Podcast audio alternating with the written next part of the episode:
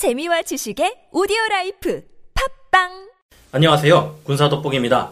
우리는 현재 여러모로 혼란스러운 세상에서 일촉즉발의 위기를 겪으며 살아가고 있지만 전쟁의 위험 속에 살아가고 있지는 않습니다. 지금 만약 과거 2차 세계대전과 같은 규모의 전쟁이 일어난다면 분명 그 전쟁은 핵전쟁이 될 것이며 인류의 문명을 석기시대로 되돌려 놓는 끔찍한 결과를 불러오고 말 텐데요. 그런데 실제 역사에서 이 같은 위기가 일어난 적이 있습니다. 정말 이 상황에서 한 사람이 조금만 다르게 생각했다면 인류 문명을 끝장내는 핵전쟁이 벌어지고 우리는 태어나지도 못했을 수도 있었는데요. 이 사례로 인해 정말 컴퓨터와 인공지능을 믿을 수 있는 것일까 하는 의문이 커지기도 했습니다. 오늘은 AI의 실수로 일어날 핵전쟁의 위기에서 세계를 구한 전혀 의외의 인물이 누구인지 알아보도록 하겠습니다. 전문가는 아니지만 해당 분야의 정보를 조사 정리했습니다. 본의 아니게 틀린 부분이 있을 수 있다는 점 양해해 주시면 감사하겠습니다. 1983년 당시 미국과의 냉전이 한창이던 상대편 S5 국가는 당장 핵전쟁이 일어난다 해도 전혀 이상할 것이 없는 일촉즉발의 위기 상황 속에 놓여 있었습니다. 당시 미국은 이 국가를 악의 제국이라고 비판했으며 두 진영 사이의 관계는 그야말로 최악으로 치닫고 있던 때였는데요. 더구나 당시 북대서양 조약기구 나토는 1983년 11월 2일부터 전면적인 선제 핵 공격을 염두에 둔 훈련인 Able Archer 83 훈련을 실시할 예정이었습니다. 당시 미국의 반대편에 있었던 이 국가에서는 이 Able Archer 훈련이 말로는 훈련이라지만 어디까지나 핑계일 뿐 실제로는 기습적인 대규모 핵 공격으로 이어지는 것 아닌가 하는 염려를 하고 있었습니다. 만약 그들이 염려하는 대로 나토에서 진짜로 이 같은 일을 벌인다면 상황을 파악할 때쯤엔 모든 것이 파괴당해 반격조차 불가능한 상황일 겁니다. 군사적 대응이고 뭐고 모든 것이 이미 늦은 상황이 되어버리고 공격당한 곳은 석기시대로 돌아가는 것이죠. 이 당시 미국의 상대편이었던 S 모 국가에서는 파멸의 날 시나리오라는 행동 강령을 내릴 준비가 되어 있었는데요. 파멸의 날 시나리오란 만약 미국이 ICBM 대륙간 탄도 미사일로 이곳 S 모 국가의 도시 하나를 파괴해버릴 경우 이쪽에서도 그에 대응해 미국의 미사일로 반격을 가하는 것입니다. 문제는 이렇게 하면 공격받은 미국에서도 다시 미사일을 발사하고 또 공격받은 이 S 모 국가에서도 또 다시 미국으로 미사일을 발사하게 되는 시나리오라는 것인데요. 당연히 이렇게 될 경우 서로 상대방에게 가하는 공격은 점차 극심해지며 발사하는 모든 미사일은 핵미사일이 될 판이었습니다. 양쪽 진영이 이처럼 판을 키워가며 더욱 심한 공격을 자행할 경우 심하면 인류 전체가 모두 공멸해버리는 무시무시한 시나리오인데요. 이쪽에 핵무기가 있어도 상대편이 그에 못지않은 핵무기를 가지고 있으면 공포에 의한 강제적 평화가 이루어지게 된다는 것을 말해주는 것이 바로 상호 확증 파괴 전략인데요. 이 같은 전력의 기반도 다 이 파멸의 날 시나리오에 기반을 둔 것이라 볼 수 있습니다. 지구 최후의 날 기계란 핵전쟁이 터지면 이와 같은 시나리오대로 행동하게 되는 행동 메커니즘을 일컫는 말로 자동으로 적의 위협에 대응해 반격하는 기계를 말할 수도 있습니다. 혹은 어떤 인물을 지칭하는 것이 될 수도 있으며 발사 버튼을 말하는 것일 수도 있으며 이에 관련된 전반적인 지휘 시스템을 가리키는 말이 될 수도 있는데요. 한마디로 정리해보자면 지구 최후의 날 기계란 파멸의 날 시나리오를 진행하는 것을 통틀어서 이야기하는 것이라 볼 수 있습니다. 게다가 이듬해 2월에는 이곳 S모 국가의 최고 지도자인 유리 안드로포프 서기장이 지병으로 인해 언제 세상을 떠날지 모를 상황이었습니다.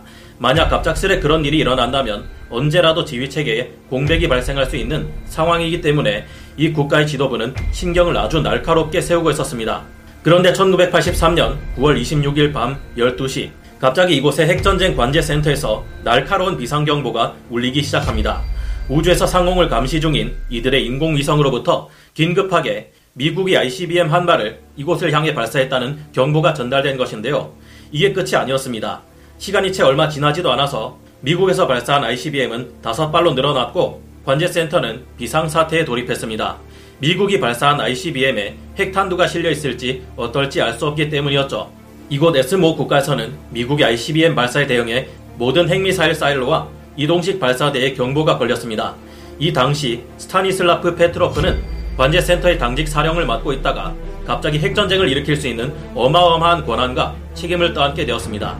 아직 이곳의 최상층 지도부인 크렘린에서 지구 최후의 날 기계가 그에게 핵미사일 발사 권한을 준 것은 아니었습니다. 하지만 스타니슬라프 페트로프가 개인적인 판단으로 발사 명령을 내리거나 서기장에게 지시를 내려달라 요청할 수도 있는 상황이었는데요. 이 순간 인류 전체의 문명을 석기 시대로 돌려놓을 수도 있는 핵전쟁이 일어날 것인지 아닌지가 스타니슬라프 페트로프라는 한 사람의 선택에 달려있는 중대한 상황이었습니다. 당시 그는 적국이 핵미사일을 발사하는지를 감시하는 최신식 탐지용 인공위성을 담당하기까지 하고 있었는데요. 이런 점과 함께 만약 진짜로 핵미사일이 이곳 S모 국가를 향해 날아오고 있다면 반격에 관한 상세한 논의를 할 시간적 여유가 고작 몇 분밖에 없었을 거라는 점을 봤을 때 이곳의 상층부는 전적으로 스타니슬라프 페트로프의 판단에 모든 것을 걸고 있었을 가능성이 큽니다. 즉, 전 인류의 운명이 스타니슬로프 페트로프 한 사람의 손에 달려 있다는 것이죠.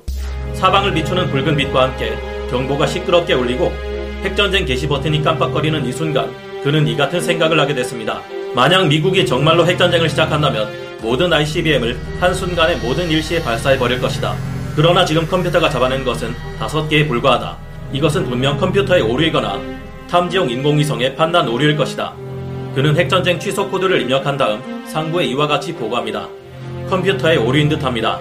이후 사태는 어떻게 되었을까요? 숨막힐 듯한 긴장감 속에서 몇 시간 동안의 정적이 흐르고 컴퓨터의 경고와는 달리 핵미사일은 날아오지 않았습니다.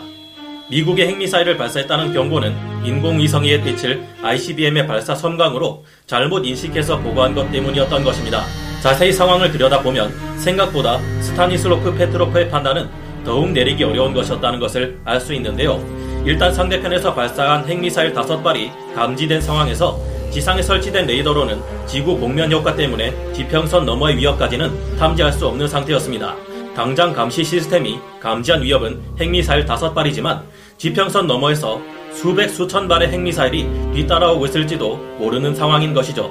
이런 점을 고려했을 때 아군을 향해 날아오는 상대편의 핵미사일 다섯 발이 감지된 이후 다른 미사일이 더 탐지될 때까지 기다릴 여유는 없다고 볼 수 있습니다. 그게 아니면 EMP 효과를 노린 공격일 수도 있습니다. 몇 개의 미사일만 감지되었다고 해도 이를 발사하면 나타나는 EMP 효과가 공격을 받는 쪽의 통신망 및 레이더망을 마비시키면 그때서야 본격적인 공격을 개시하는 블랙아웃 작전일 위험도 있습니다. 하지만 당시 페트로프는 핵미사일 탐지 시스템이 불안정하다는 문제가 있음을 알고 있었고 중앙과의 교신이 두절된다고 해도 알아서 전쟁을 수행하는 기계가 있다는 것을 알고 있었기에 그 최고의 방어 시스템을 믿고 컴퓨터의 오류라 보고한 것이었습니다. 지금 생각해보면 페트로프는 이 당시 모든 인류를 지켜낸 전 세계의 영웅이라 할 수 있습니다. 그는 이 사건을 기밀로 처리하고 감추기 위한 조치의 일환으로 직위에서 쫓겨났지만 1998년 그의 모든 영웅적 행동이 전 세계에 알려지게 되었습니다. 전 인류를 구한 그의 행동에 전 세계의 많은 사람들이 그를 칭송하고 감사를 표했으며 세계 시민상과 유엔의 표창장, 독일 드레스덴 우호협회가 분쟁 및 폭력 해결을 위해 노력한 사람을 기념하기 위해 수여하는 드레스덴 상이 페트로프에게 주어졌는데요. 하지만 페트로프는 2004년 모스크바 뉴스와의 인터뷰에서 그것이 나의 일이었고 나는 할 일을 했을 뿐이다라며 담담한 심경을 밝혔습니다. 세계를 구한 업적을 세우고도 이를 내세우기는커녕 오히려 겸손한 모습을 보인 이런 것이야말로 현실에서의 진정한 영웅의 자세가 아닐까요? 그는 2017년 5월 19일에 조용히 가족들 곁에서 세상을 떠났고 4개월이나 지나서야 사람들은 그의 죽음을 알게 되었다고 하는데요. 컴퓨터나 사람의 사소한 실수로 인해 우발적 핵전쟁이 일어날 뻔한 위기는 50년간 무려 150번이 넘게 일어났다고 합니다. 그 중에는 정말 어떻게 이런 실수를 할 수 있나 할 정도로 어이없는 것들도 정말 많아서 따로 영상을 만들어 설명드려야 할 만한 기가 막힌 경우도 수도 없이 많은데요. 적군이고 아군이고를 떠나서 모든 인류의 운명을 먼저 생각한 스타니슬라프 예브그라포비치 페트로프 중령의 영웅적인 행보는 모든 사람들이 본받아야 할 멋진 행동이 아닐까 하는 생각이 드네요. 오늘 군사 돋보기 여기서 마치고요. 다음 시간에 다시 돌아오겠습니다. 감사합니다.